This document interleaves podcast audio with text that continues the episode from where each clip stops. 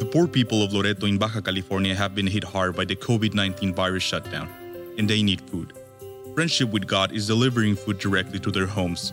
Go to www.friendshipwithgod.org and look for the Loreto Need banner to donate or call 619 599 1104. God bless you.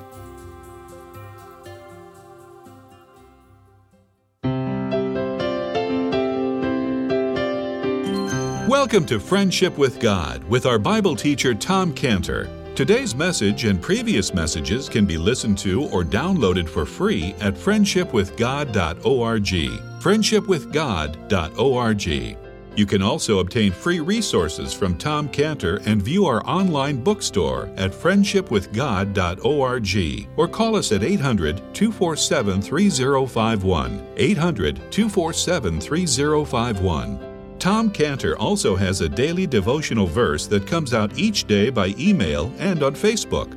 To receive this small daily devotional verse that Tom Cantor puts out, you can sign up at friendshipwithgod.org, friendshipwithgod.org, or find Tom Cantor on Facebook by searching for Tom Cantor and Friendship with God.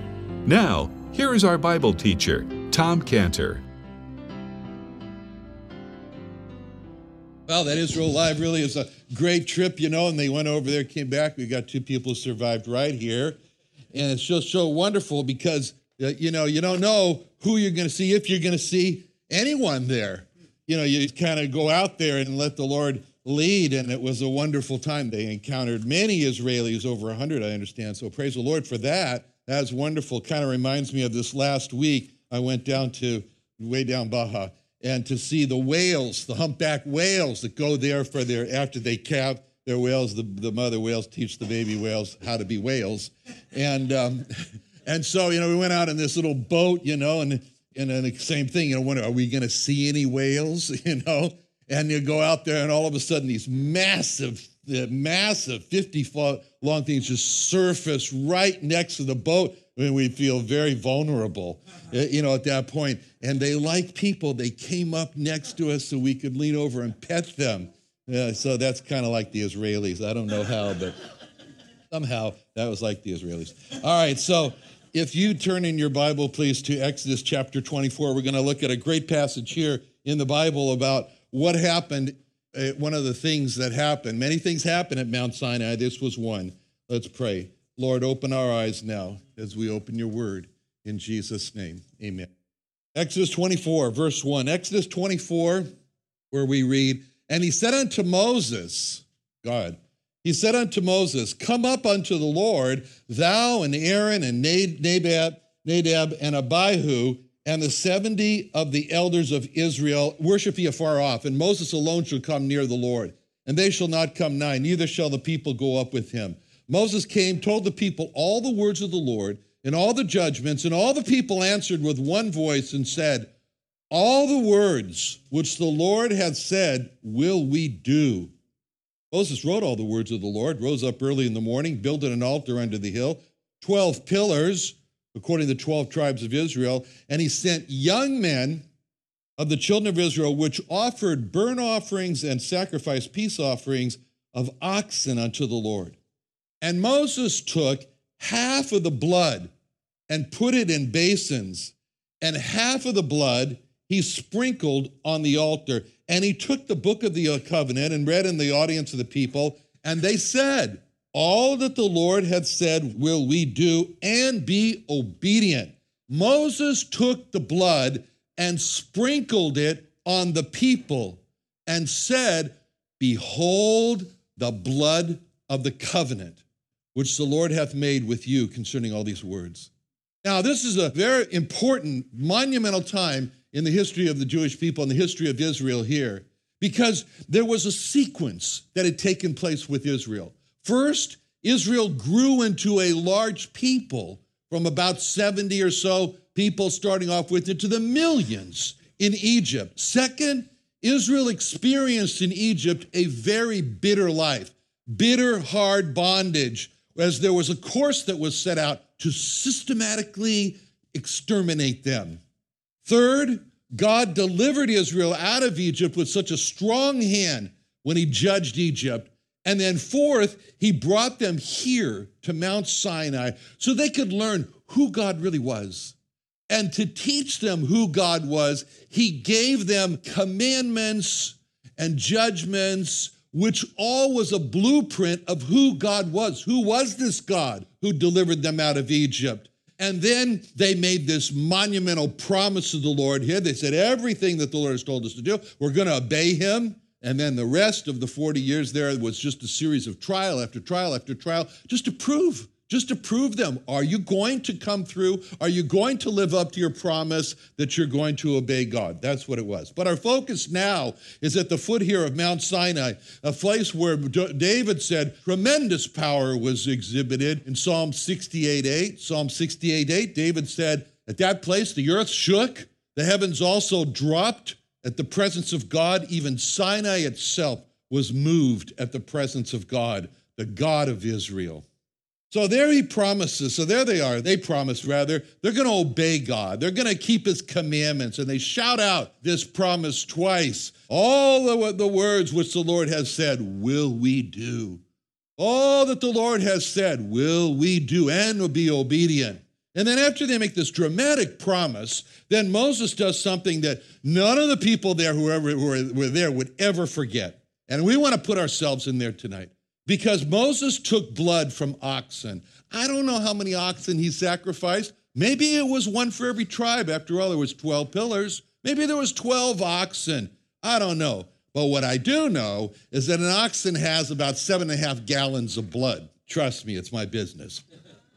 So there could have been close to a hundred gallons of blood possible. Let's just say that, that, that he didn't collect it all. Let's just say that just for just get a picture a 55 gallon drum worth of blood. That's a lot of blood.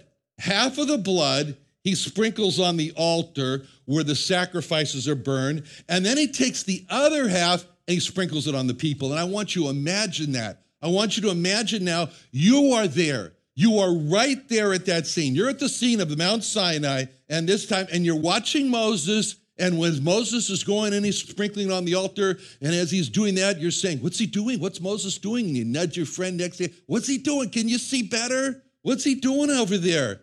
And you watch carefully, and the, you know, you see this blood. There's something very shocking about the sight of blood because blood is just like violence happened or something. Uh, blood. And you see him go over to the altar, to, and you see him approach the altar, and, and then you see a, uh, this place of death you know, and you think about the altar, you think about, oh, that's the place where I saw all those really perfectly good, great animals killed there. Not the refuse, but the best. And then you watch Moses as he as he dips in the sacrifice and the, the reeds. You see him dip the reeds in the blood there. And then you see him fling his arms out as the, as the blood is sprinkled on the altar. And you watch that. And you, you, you keep in mind that, that, that Moses never told the people what he was going to do. You know, he, and so you're looking at, you know, imagine you're right there in front. And it wasn't like the Shamu show where you told, you know, first rows are going to get wet. It wasn't like that, you know, and so no one told you what's going to happen. And you watch Moses and you're amazed to see Moses approach the people and he's standing there right in front of you and you see him put the reeds into the blood again, and you think to yourself, oh my, is he gonna do what I think he's gonna do? And then he flings his arms out, and you close your eyes because the next minute you've got blood on you. You've got the blood on you. And you stand there and you're absolutely astounded at what's just happened. And you say to yourself, What was that? What is that? And Moses says, and Moses then speaks to you in verse 8, and he says, Behold the blood of the covenant. And when he says that, they says that, you start to think to yourself, something very important.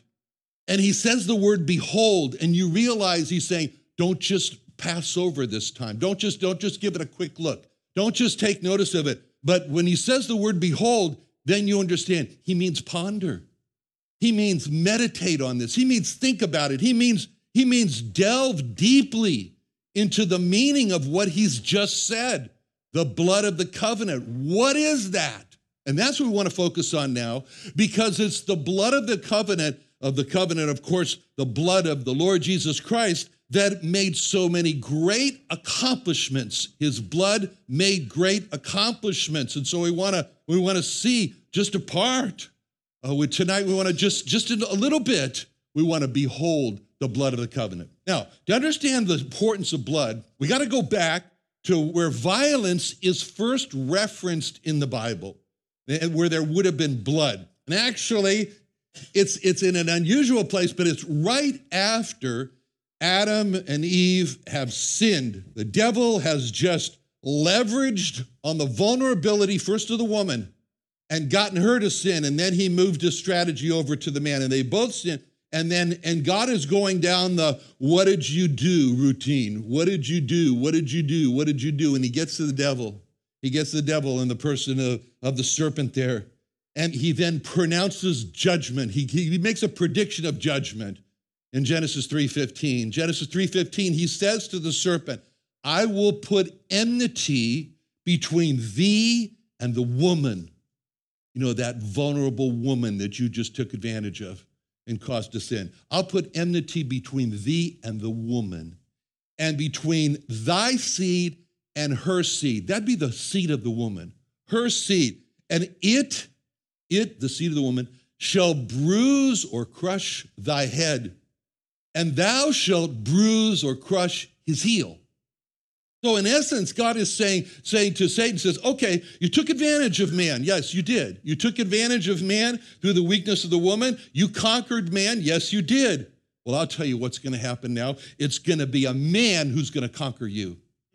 It's going to be a man who's going to conquer you. And he says to them, there's going to emerge this special person, this special man who's called the seed of the woman. Nowhere in the Bible, anybody, no one is ever called the seed of the woman. It's always the seed of man. He's a, he's the son of so and so, son of so and so. It's a man, man, man, man, but not here. It's the seed of the woman, Mary. And the picture that God, and by the way, I said Mary, no. You know, as Protestants, we tend to give Mary a bad rap because we, we react against her because of Mariolatry. But don't do that. She was the most blessed woman. She was a great person. She led us and showed us when she said things like, I rejoice in God, my Savior.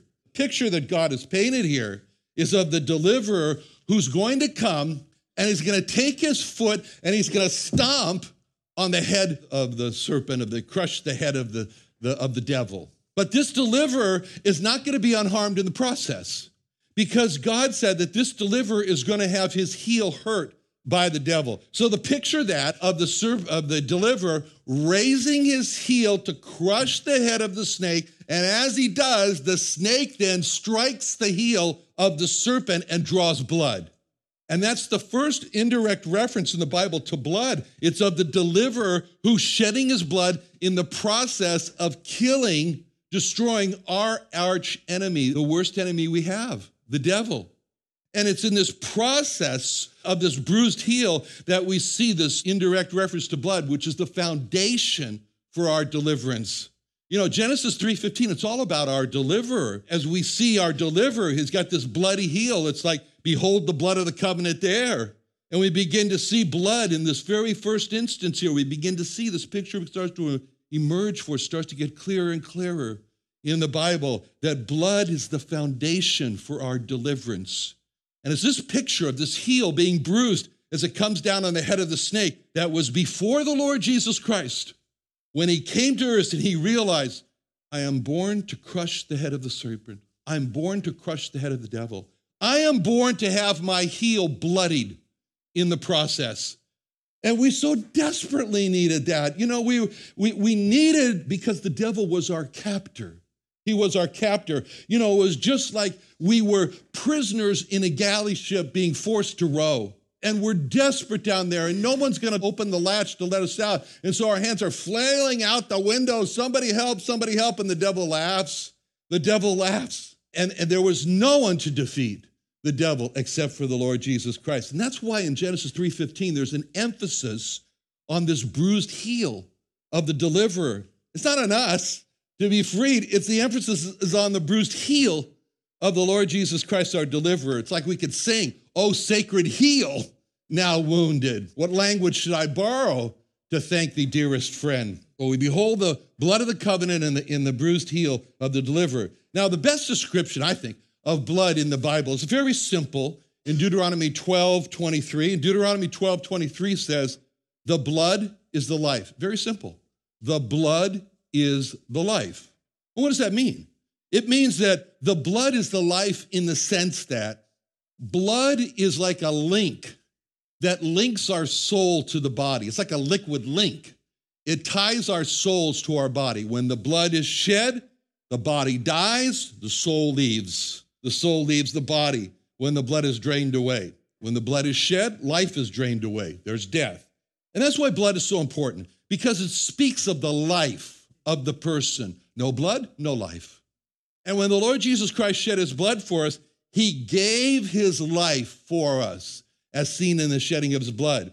And when he gave his life for us, what he did is he opened for us a door for substitution, a great substitution, the great substitution. Substitution of what? Substituting our death for his life, our sinfulness for his righteousness. Our rejection by God is substituted by his acceptance by God. All that we have, our homelessness for eternity, is substituted for his home in eternity. We have despair, we have sadness. He substituted for his joy and gladness. We have a great distance from God. We substituted by his closeness to God. We have internal filthiness from our sin. He substitutes it by his purity and righteousness. We have war with God. He has peace with God. We have weakness to overcome sin. It's substituted by his power to overcome sin. We have a oneness with the world. It's substituted by his separation from the world. And we're barred from heaven. It's substituted by his, his right to enter heaven.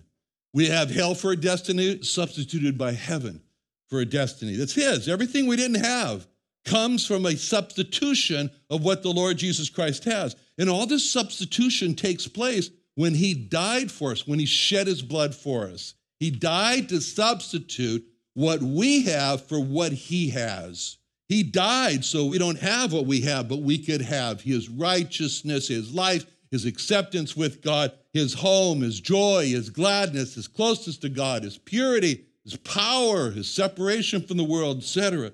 That's why the Lord Jesus Christ died, so that he could give us all of that by way of substitution. And since the life of the Lord Jesus Christ was in his blood, that's why there's such an emphasis in the Bible on his blood. What we so desperately needed, it was all his, and we got it by substitution. Now, I just talked about one side of the substitution, what we got. We got all those great things, right? But the substitution has two sides because he also got, he also got what we had on our side. And that's what's meant in Isaiah 53 6. Isaiah 53 6, which says, the Lord hath laid on him all we had. The Lord hath laid on him the iniquity of us all. 1 Corinthians 15, 3, 1 Corinthians 15, 3 says very simply, Christ died for our sins. And when he died for our sins, the Lord laid on him. What did he lay on him? He laid on him our death, our death. He laid on him our sinfulness, our rejection by God, our homelessness, when he cried out, My God, my God, why hast thou forsaken me? We laid on him our distance from God. Our, uh, he laid on him our weakness, our worldliness. He laid all of that on him, and that was the substitution. He got, we got. It was a swap. And that's the great substitution that all happened when he shed his blood. And that's what Moses is meaning here when he's saying, Stop and think, stop and see. Behold the blood of the covenant. Now, when we hold the blood of the covenant, we see in this substitution everything that benefited us from the death of the Lord Jesus. But when we go back and we look at the first actual shedding of blood, that was in the time when Cain killed Abel. So Cain killed Abel. At that time, God said to Cain, he came to Cain in, in Genesis 4:10, Genesis 4:10, and God said to Cain, he said, What hast thou done? The voice of thy brother's blood crieth unto me from the ground. And we read some of and say, What? Yes, the blood has a voice, and the voice was crying, the voice of Abel, Abel's blood, was crying to God. And so the question that we say is, what was it saying? What was Abel's blood saying when it was crying to God? What did God hear? What was the message that was coming out of Abel's blood? Well, the message was vengeance is needed for my life, judgment is required for the murderer of my life, justice, wrath is required for the one who murdered me. The life of the murderer for my life. That's the voice of Abel's blood that's crying unto God. And he's hearing that. That's the same, same voice as the martyrs are crying from underneath the altar in heaven in Revelation 6:10. Revelation 6:10, where it says, they cried with a loud voice, saying, How long, O Lord, holy and true, dost thou not judge and avenge our blood on them that dwell on the earth? So, this is what the first blood was crying out from the, from the ground. And so Moses is saying, Now, behold the blood of the covenant. And God wants us now to hear the voice of the blood of the Lord Jesus Christ. What is the blood of the Lord Jesus Christ crying out? What's it crying out?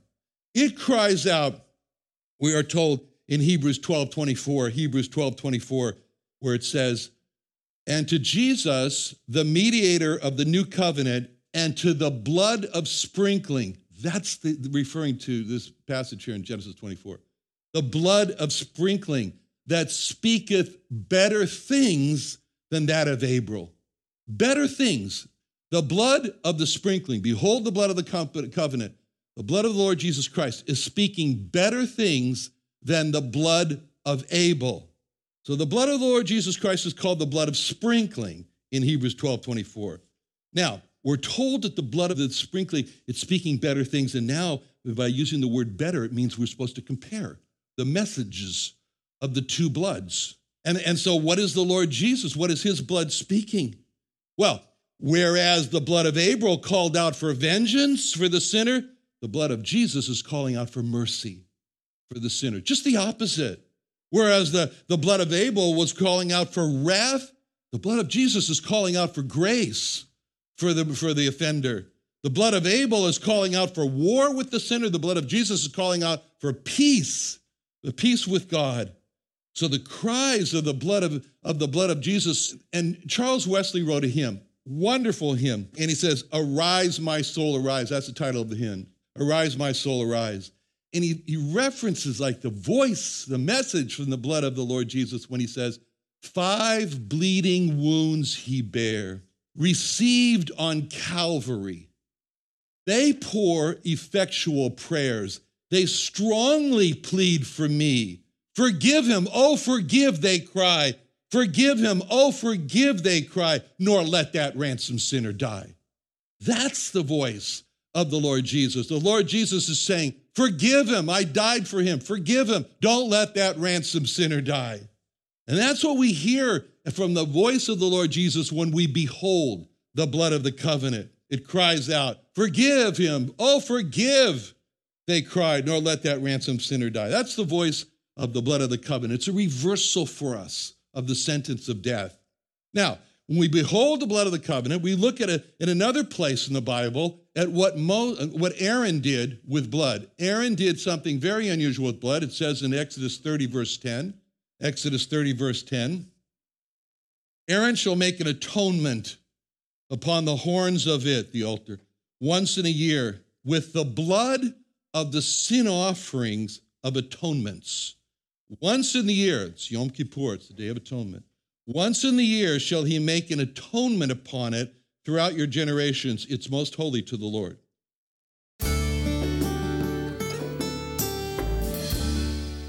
Another wonderful day studying the Bible with our Bible teacher Tom Cantor here on Friendship with God. Don't forget that today's message and previous messages can be listened to and downloaded for free at friendshipwithgod.org. Friendshipwithgod.org. You can also go online to find free resources from Tom Cantor and our online bookstore at friendshipwithgod.org. You can also find Tom Cantor on Facebook, and you can also go to friendshipwithgod.org and sign up for his daily devotional Tom Cantor is also the founder of Israel Restoration Ministries. You can visit that website at israelrestorationministries.org. You can write to Tom Cantor at P.O. Box 711330, P.O. Box 711330, Santee, California. Santee, California 92071 or email Tom Cantor at tomcantor at friendshipwithgod.org. Tom Cantor at friendshipwithgod.org. Or for more information about Tom Cantor and Friendship with God and Israel Restoration Ministries, call us at 800 247 3051. Poor people of Loreto in Baja California have been hit hard by the COVID 19 virus shutdown, and they need food. Friendship with God is delivering food directly to their homes.